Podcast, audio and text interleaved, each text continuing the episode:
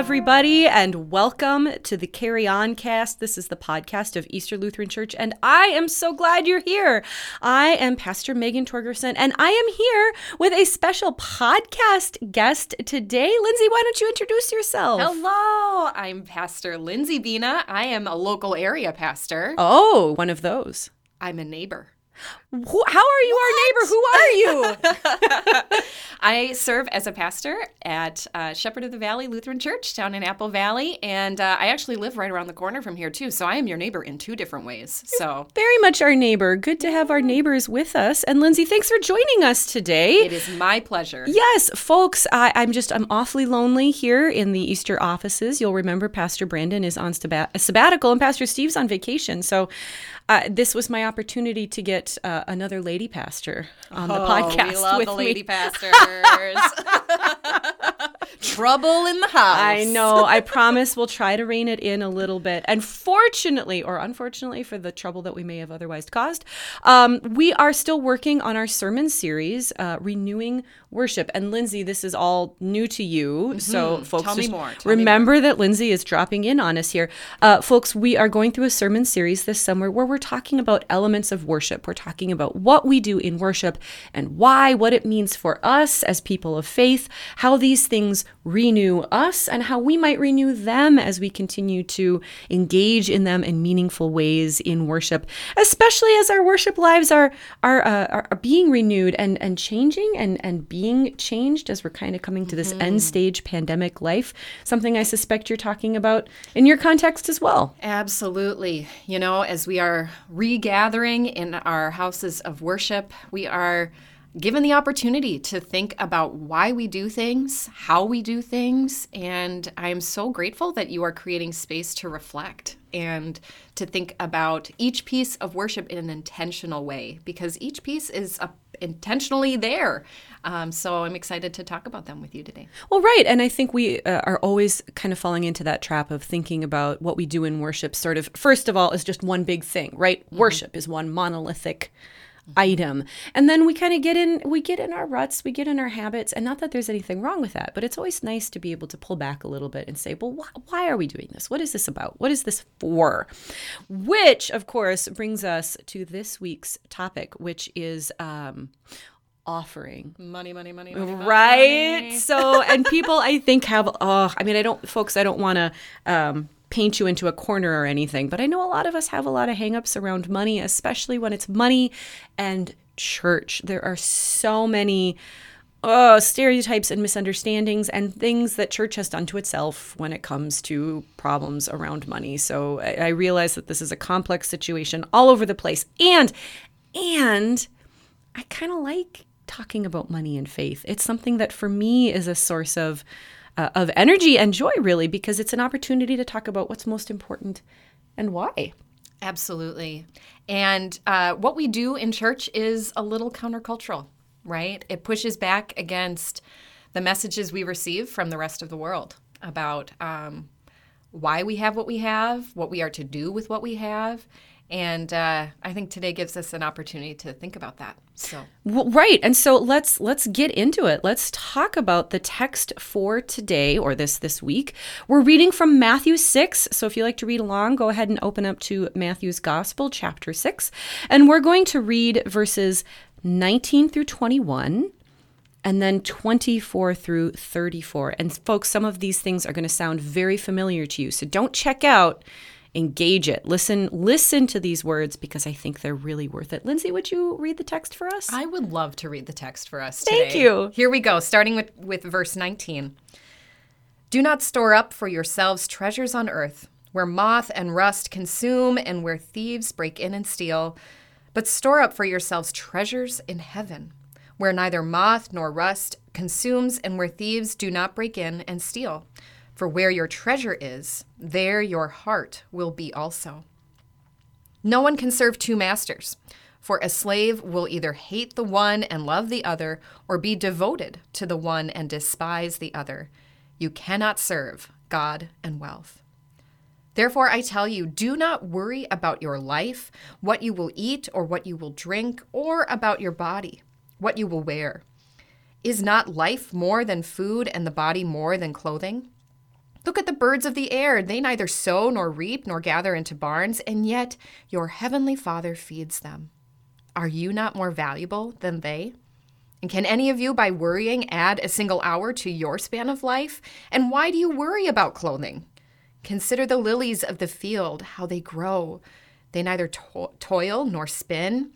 Yet I tell you, even Solomon in all his glory was not clothed like one of these. But if God so clothes the grass of the field, which is alive today and tomorrow, is thrown into the oven, will he not much more clothe you, you of little faith?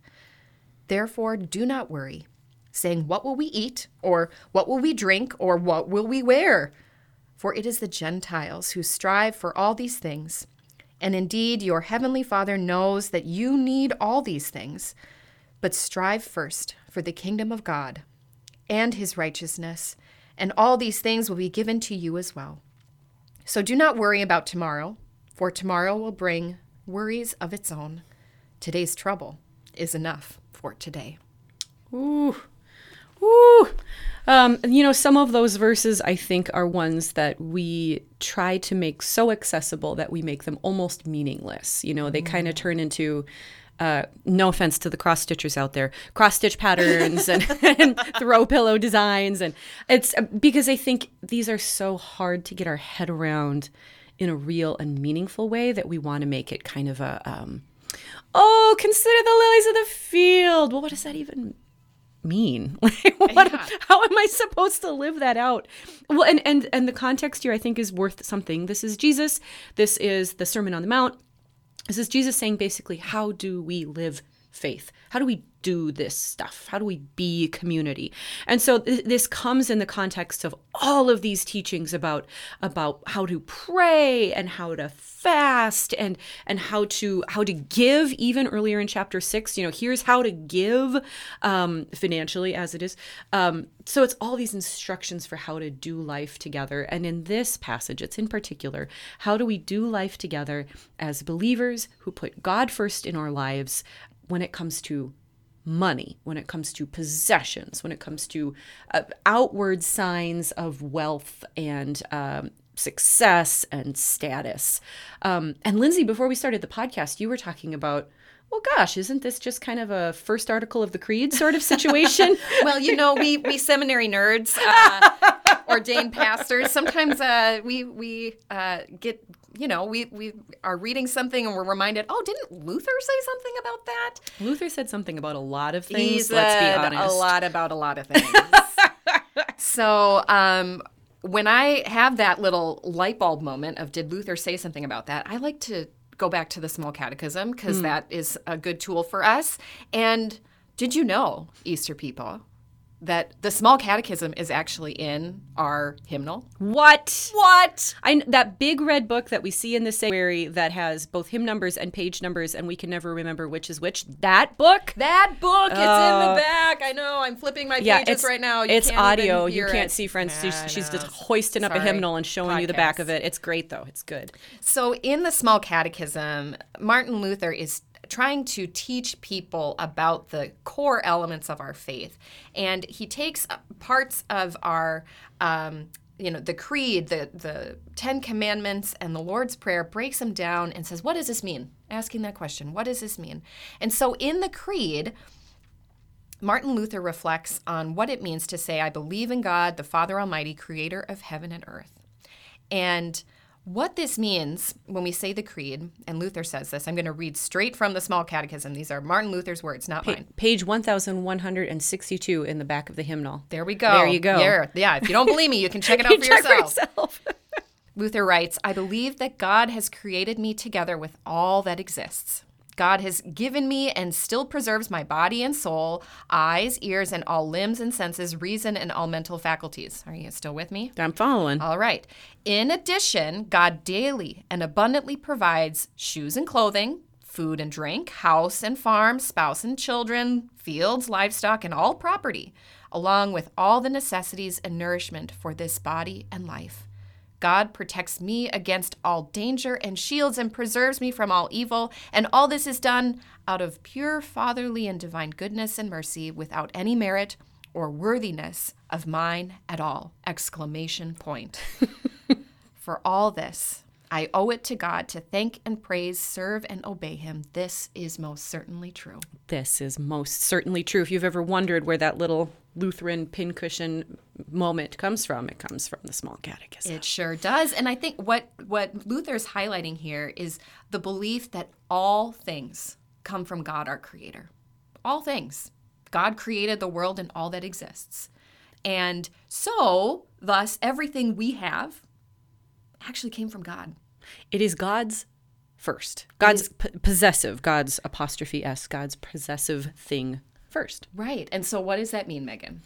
Well, if everything came first from God and mm-hmm. everything belongs first from God, then I have been entrusted with all of these wonderful things. All that list that you just read. I mean, everything from shoes and clothes to spouse and kids to food and water and what I need to survive. God has given it to me to use well, to share abundantly, to be responsible with, and I think also to be um, full of worship in the way I use it, which I, brings us, I think, to what we'll talk about in church on Sunday, which is why do we take offering in the middle of worship? Why do we take money, something that we're so often, you know, kind of rolling our eyes about, or feeling anxious about, or stressed about, or like there's so many mixed messages about? Why are we literally taking our money in the middle of worship and saying, I'm going to take this thing that is so worldly, right? And I'm to put it in an offering plate and make it an act of worship. Well, because in that act, we are claiming that even money is a gift from God. And because God has entrusted it to us, we are to use it well to the glory of God and for the good of our neighbor, right? If we believe that God has given us everything, and God has, then it is through us that God's work gets done. And that goes down all the way down to money. I mean, Easter people, you know what a big priority it is for us here to make sure we're taking care of our neighbor when it comes to things like food and youth and housing and equity and I mean all of these things that we have named as our global mission partners are so important to who we are because we believe that God has given us what we've got not just so we can feel good about ourselves, but so that we can use it, so that we can do God's work in this world. And one of the ways that happens is by you sharing your offerings with this congregation so that the mission of God in this place can continue to be done. I mean, that's, man, it's a huge act of faith, right? To take even your money and say, no, I know that God has given me what I have, and I know God will always give me what I need. And so I'm going to return this to God. There's a great deal of trust that is um, that that exists within our practice of offering. Um, I also think if we take just a couple steps back, I think that uh, I, I have this feeling of um, I like control over things. I don't know if you know sure, this. I'm sure. a little bit of a control freak. I like you anyway. It's Oh, all right. thank you, thank you. I'm so glad. um, and I think there's something in our culture that says that uh, you know we um, we work hard Mm-hmm. And we get what we deserve, and we work hard for our money, Yes. right? Uh, and thus is it, it, it must be mine, Right. Right. Uh, well, and you gave it away, right? We work hard for our money. Yeah, yeah. And uh, it is really hard to uh, shift our mindset around that. Yeah. That what we have is um, not necessarily ours Right. for uh, our own sort of building up of our own self. Uh, And that isn't to say that God wants us to be frivolous. Right, right, Right. I think a misreading of these verses where Jesus is talking about the lilies and the birds, I think a misreading is to say, well, if birds and lilies can get along without preparing for anything, then we're supposed to get rid of everything and just go through life and hope for the best. N- n- n- no, No. We are charged to care well for ourselves. Um, what the point is, is that if even birds can find food and even lilies can be beautiful, then God obviously cares for all things and continues to provide for all things. And so you can trust that God will continue to provide for you even when you share of what you have, even when you share of the, the money and the gifts and the time and the abilities that you have. there's still going to be enough. There's always going to be enough. Right. And I think it helps to to remind ourselves that uh, God's vision for the world is that of abundant life. Yes. Of vibrancy, of fullness of life. God does not desire for you to give away everything you have so that you yourself are, you know, destitute or homeless. I that's not Dependent and lost and right. yep, yep. Absolutely. But it God does encourage us through scripture to think about our resources with a mentality of abundance versus scarcity. Right. And trusting that when we give, when we give in response to the abundance that we have received from God, God will use that. God will use that and bless other people, bless other ministries, and we get to be a part of that that process, uh, and that letting go of that sense of control Mm. Yes. over I earn what I get. I'm going to determine what I use this for. This is mine and you can't tell me what to do with it. Right. Yeah. If if we actually if we unclench our Mm. fists Mm-hmm. from what we have and say, God, do something with this. I, it's amazing what God will do. Yeah. I mean, think of the stories of what comes out of generous giving. Yeah.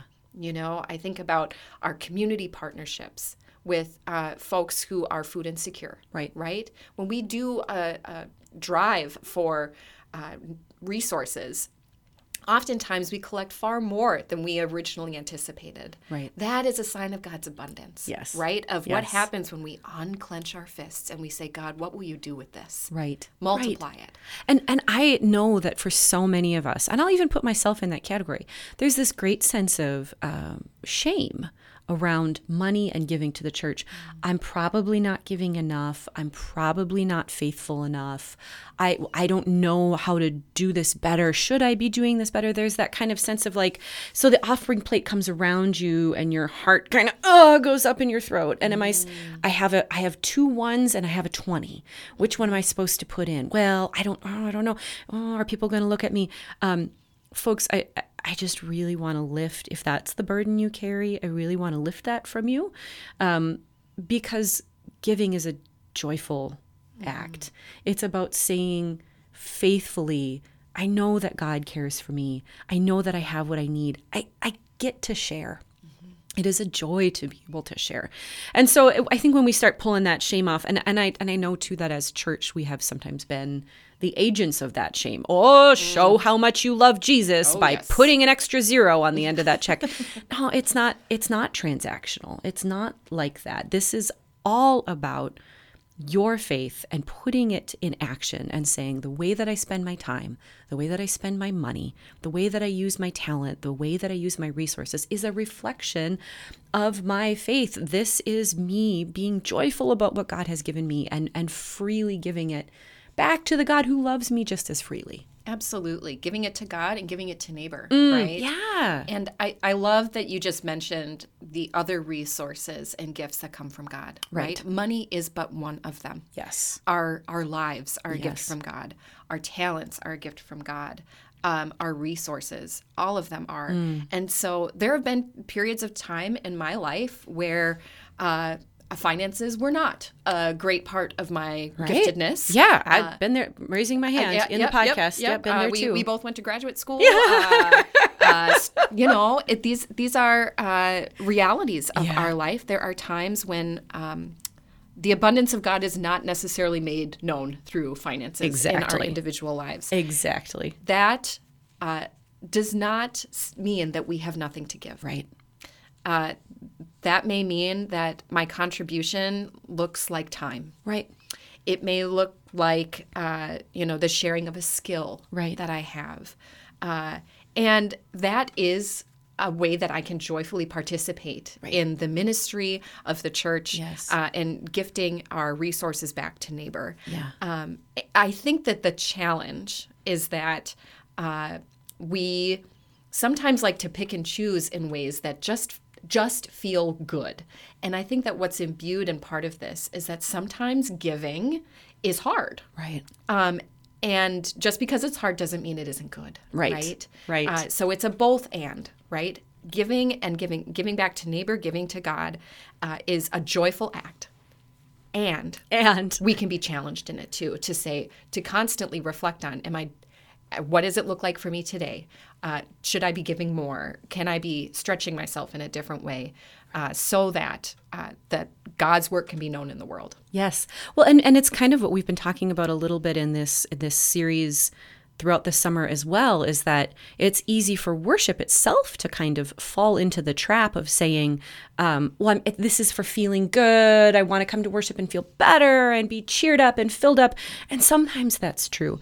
But sometimes worship is there to hold you accountable. Sometimes worship is there to challenge you. Sometimes worship is there to to help you grow and to learn. And sometimes you might come out of worship feeling a little uncomfortable or or, or not quite as perky and cheery as you might. And I'm not saying make sure your giving makes you suffer, but I'm saying that keep in mind that all of these things we do as acts of faith. Uh, prayer and scripture study and worship and giving and and being in community service there is joy in them. And like you're saying lindsey there's also that that call to stretch a little to grow a little to be a little bit uncomfortable as you're seeing where it is that god is calling you next in the work that you're doing as a person of faith. Absolutely. We are called to do fully life mm. together. Yeah. And that means the good stuff the the joyful stuff and the hard stuff. That doing life together means bringing all of who you are. Mm. And that is the the happy selves the sad self um, the parts of us that maybe we have a hard time naming. Um, because when we gather together in worship right we get to tell the truth of who we are and who god is and who god made us to be. And what a gift to do that. That's and oh my gosh, that's just that's the place to end this because this is really what it is for being a person of faith. It's about bringing our whole selves into worship and into relationship and to giving fully to God, just as God has given fully to us. It is a joy, friends, to do that work with you here at Easter Lutheran Church, where our mission is to grow in faith and carry, on. the work of Jesus Christ.